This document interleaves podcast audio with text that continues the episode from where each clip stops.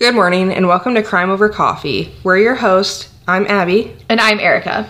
Today, we're going to tell you about a case that was not only suggested by one of our listeners, but also happened in our home state. Thanks, Geraldine S., for the suggestion. Pour yourself a strong cup of Joe and let's dive in.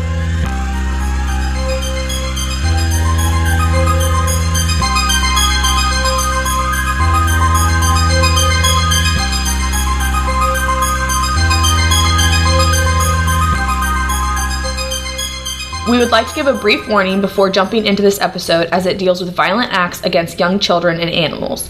We will not be going into extreme detail outside of what is necessary to get the story out there. We would advise listener caution for this episode.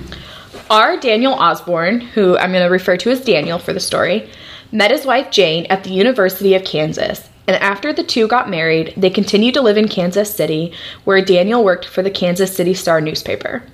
Our story really begins, however, when 35 year old Daniel and 34 year old Jane decided that in April of 1983 they should move their two children, 11 year old Benjamin and 2 year old Caroline, to the south side of Fort Wayne, Indiana, where Daniel would work as the editorial page editor for the local paper called the News Sentinel. Daniel felt that the schools and the community in Fort Wayne would be what was best for both Ben and Caroline.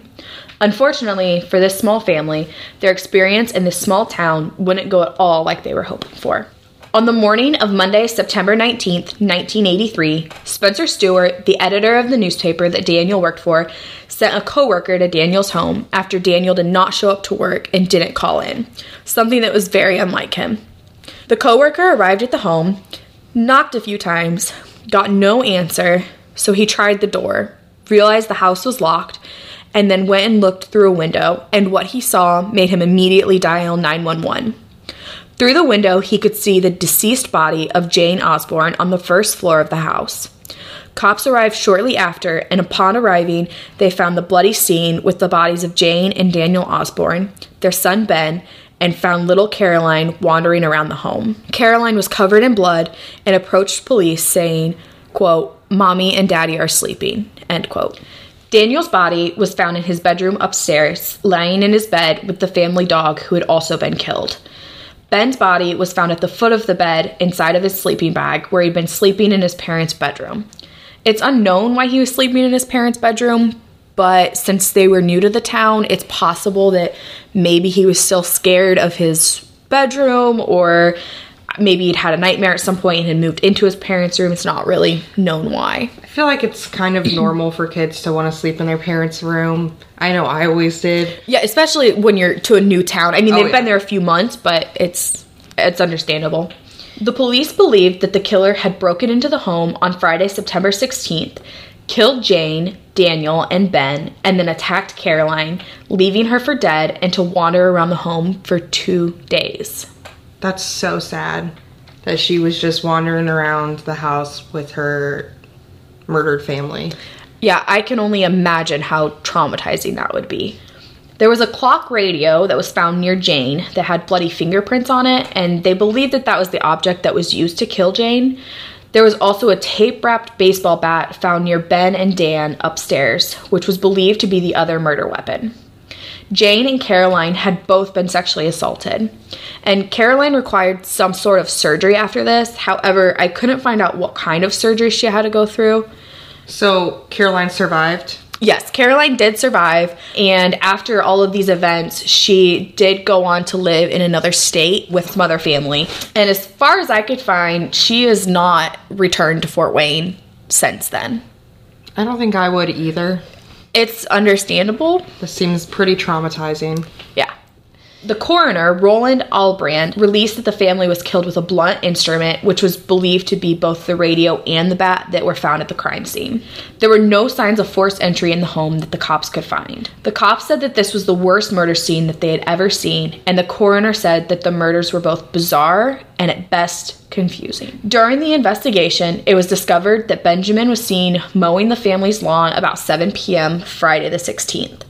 It was also reported that Jane was on the phone with a family friend around 9:30 p.m. that night and didn't indicate to that friend that anything was wrong. For a long while after the murder, the cops had no suspects. Everyone was just shocked that something this horrific could happen in their little town to such a sweet family. The cops investigated the home and the objects found in the home, but they couldn't find any fingerprints that matched to anybody they knew at the time. And when they took tried to find fingerprints on the baseball bat, they were unsuccessful in finding any that were worth testing. They had psychiatrists and forensic interviewers trying to talk with 2-year-old Caroline to see if there was anything that she could tell them. But the only thing that they were able to get from her was that a light skinned person hit her with his fist and shined a flashlight into her eyes. Well, it wouldn't surprise me that they wouldn't be able to get a lot from a two year old who'd just been through these events. Even without the traumatizing event happening, young kids kind of tend to say the darndest things. They do. You could ask a two year old if they had steak for lunch and they could have had mac and cheese and they'll say yes to you. Very enthusiastically. They're, yeah, very enthusiastically proclaim that they definitely had steak for lunch. so a two year old shouldn't be expected to have this knowledge that they are asking her. A day or two before the deaths of the Osborne family, a man was attacked with a baseball bat in a nearby neighborhood. The 18 year old man that was attacked was then questioned by police, hoping for some sort of lead in the Osborne killings. However, they didn't really get any information from him. And then the case didn't really go anywhere until January 6th, 1984.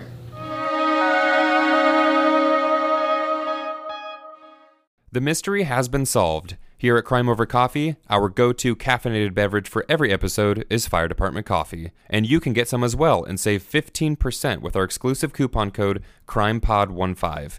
Owned and operated by firefighters and veterans, 10% of all their proceeds go directly to helping sick and injured first responders. And with an incredible range of flavors and caffeine strength, it's a company that all of us can easily support. So please go to firedeptcoffee.com and use our coupon code CRIMEPOD15 to support us, support them, help first responders, and get some incredibly tasty coffee along the way. Hey, it's Kaley Cuoco for Priceline. Ready to go to your happy place for a happy price? Well, why didn't you say so? Just download the Priceline app right now and save up to 60% on hotels. So, whether it's Cousin Kevin's Kazoo concert in Kansas City, go Kevin, or Becky's Bachelorette Bash in Bermuda, you never have to miss a trip ever again. So, download the Priceline app today. Your savings are waiting. Go to your happy place for a happy price. Go to your happy price, Priceline. On January 6, 1984, an 18 year old man was arrested in connection to the beating and robbing of a 74 year old woman at her home, which just happened to be down the road from the Osborne house. The man's name was Calvin D. Perry III, an African American who lived within three blocks of the Osbornes and had a history of violence. He was tracked down by a police dog named General that followed his scent and footprints in the snow after the attack of the 74 year old woman. While he was being interrogated that day, Mr. Perry confessed more than a dozen other felonies against multiple ethnicities, including rape, robbery, and murder. During the interrogation, a detective asked if there was anything else Calvin wanted to say, and to that he replied, quote, I know what you're talking about, the big one, end quote, referring to the Osborne killings. Oh, so Calvin just voluntarily confessed? According to the detective, yes. Over the next two days, he made long statements that were videotaped where he explained these confessions under oath and gave considerable details. Calvin said he chose the Osborne's house because the lights were on and he was looking for some sort of confrontation. He explained that he gently pried open the Osborne's door with a screwdriver, which, after he admitted to this, it led police to finding the marks on the wood. However, these were only found after the confession, as if you remember, I had said that they had not found any like signs of forced entry until after he admitted to it. Oh. Calvin was also able to lead the police to the screwdriver that he claimed was used, and the screwdriver that he led them to did match the marks on the door of the Osborne home. Calvin also voluntarily took a polygraph test, which to me doesn't mean a whole lot because they're not super reliable, and as many people know, they're not admissible in court. I've not heard a lot of great things about them. I know that there's a lot of factors that can make it look like deception, but really it's just nerves or mm-hmm. Yeah, so I'm not sure like why polygraphs are a thing, especially if they're not able to be used in court because it's just doesn't it seems kind of like a waste of time and money sometimes. Um, but maybe there's some sort of thought process that the police have that I'm not quite understanding. On this polygraph, he gave his statement for the Osborne killings. Just a reminder, we're about to go into details of the crime, so please listen with caution. In an affidavit, police claimed that Perry confessed to the killings after waiving his rights to have an attorney present during questioning. The affidavit says Perry gave a detailed account saying he entered the home through the door, found a wooden baseball bat in the basement, and went upstairs to Daniel and Jane Osborne's bedroom. So he went in without a weapon. Yes, it sounds like he was not necessarily prepared for this, even if he had gone out looking for a home to attack. I know earlier you mentioned that he just happened to choose the house randomly because the lights were on. Yes. So I think it's definitely not completely premeditated. Yes, and no. no. I mean, there's some meditation, premeditation with it, but there's not necessarily a whole lot of thought that went into it. So the I crime guess. itself was, but not the victims, I guess. Yes. Mrs. Osborne awoke when Perry hit the family dog with the bat and killed it. He hit Daniel Osborne with the bat and then began raping Jane Osborne, according to the affidavit. At that time, Benjamin, who was sleeping in his parents' room, awoke and pleaded with Perry not to hurt them. He stated that he hit the boy two times in the head and then proceeded to rape Jane Osborne. The affidavit says that Calvin Perry told police that Mrs. Osborne started a fight with him and he struck her in the head with the bat numerous times and raped her after she lost consciousness. The affidavit said that Perry told police he lifted Caroline's nightgown and molested her, and that when she cried out, she was hit in the eye and knocked down. Charges in the Osborne case were filed seven hours after preliminary innocent pleas were entered for Calvin. Calvin was officially charged with two counts of rape, two counts of burglary, and one count of child molesting. On the morning of January 16, 1984, a day after he was formally charged with killing the Osborne family, he was found dead in his cell. He was found hanging from bars on his window with a long piece of mattress cloth tied around his neck and his feet, with his feet tied to his bed, hanging hammock style. There were notes left in his cell. One was written down on paper saying, I didn't kill nobody. And one was written on the cell floor in lotion stating, The good die young. So in this, he's claiming now that he did not kill anybody. And also, he wrote on the floor in lotion? Yes. I'm not sure where he got the lotion or why that was That's odd. how he went about it, but especially when he wrote on another piece of paper saying, I didn't kill nobody. Yeah. But The good die young has to go in the lotion. Yes, apparently. The coroner, the same one that ruled the death of the Osborne family, Roland Albrand, said that there was no doubt that the death was a suicide. The coroner also believed that Calvin died around 6 a.m., with the last cell check being around 4 a.m. Calvin was not necessarily in solitary confinement, but he was kept alone in his cell at the county jail, which gave time and the ability for him to actually hang himself. He apparently left several long suicide notes, including one in which he asked several people for forgiveness. The names of the people that he asked for forgiveness were not released, though. Many people were very suspicious about Calvin's death. A lot of people felt like maybe somebody in the jail is actually, like he was actually murdered by somebody in the jail and that it wasn't actually a suicide, which is why the coroner came forward and said that he believes it was a suicide. Well, and I wonder how often people hang themselves the hammock style. Um, I've never heard of that before. It seems like it would be difficult, but the coroner did state that it is something that can happen. Okay. I just I can't picture it in my head necessarily like being able to do that. It definitely seems difficult because you would have to tie your feet 1st mm-hmm. and then To the bed, and to the then- bed, and then ha- get up Mm-hmm. to the window. To I'm having a hard time picturing how that would work. I guess. The only thing I can think of is if the bed and I don't know the layout of the cell, but if his bed was close enough to the window where he could have been hanging off of his bed, like standing on his bed basically, tied his legs to it, tied his neck to the window, and then fell backwards. Oh, okay. is the only way I can, I can see, see it that. happening. Okay. So I guess it's possible. I don't know how. It's not something I've heard of before, so it's not something that's frequently done. His mother came forward and said that there was no way her son could have done it. She actually said that the person that attacked the um, family had to have been big and buff, and she said that there's no way that her son could have done it when he's such a little thing, standing at only five feet six inches and only 140 pounds soaking wet. I mean, I can understand having doubts because to subdue that many people with not, he didn't even have a knife or a gun or anything, just the bat and clock radio. Correct. There, there's no indication that he had a knife or a gun in this situation. And even if they were sleeping when it happened, it seems like when he would have attacked whoever he attacked first, that would be loud. Yes, which I, it said that the mom did awake after he had hit the animal, but a lot of times you see in cases where they go after the male first. Yeah. Because they can tend to overpower you. And in this one, he went after the woman first, which he did say that he was looking for confrontation. So maybe he was hoping that the dad would wake up to it and then there would be some sort of scuffle. Seems risky. Absolutely. Which I know you did mention earlier, maybe that was part of it for him. It definitely could have been. I, I'm not sure.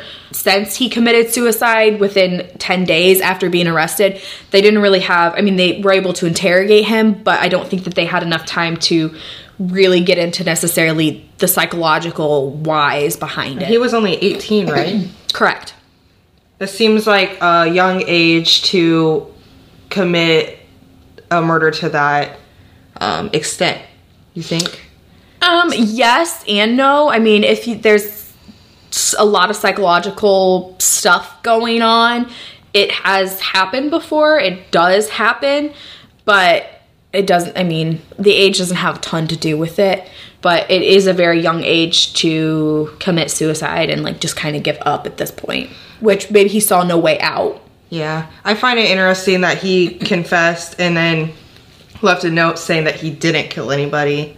Correct, which is something that really comes out and it's talked about quite a bit. His lawyers actually investigated it because a lot of people, including Calvin's priest who came to visit Calvin the day before he committed suicide, actually said that he believed, and a lot of people in Fort Wayne that are of the African American ethnicity actually said that he was just targeted due to his race and that there was no way that he could have done it, and it was just because he was black and they actually like coerced the confession out of him.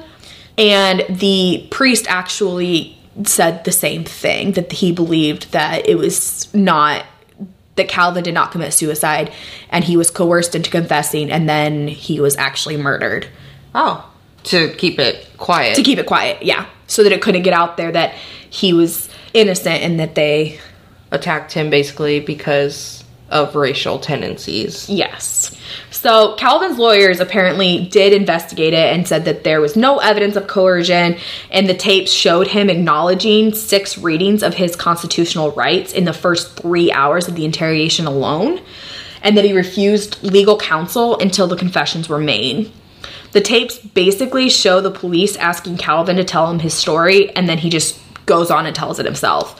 I've not seen the tapes, but it was said that the cops just said, So what happened? And he just went on talking about it himself without them even asking questions to like egg him on with the story.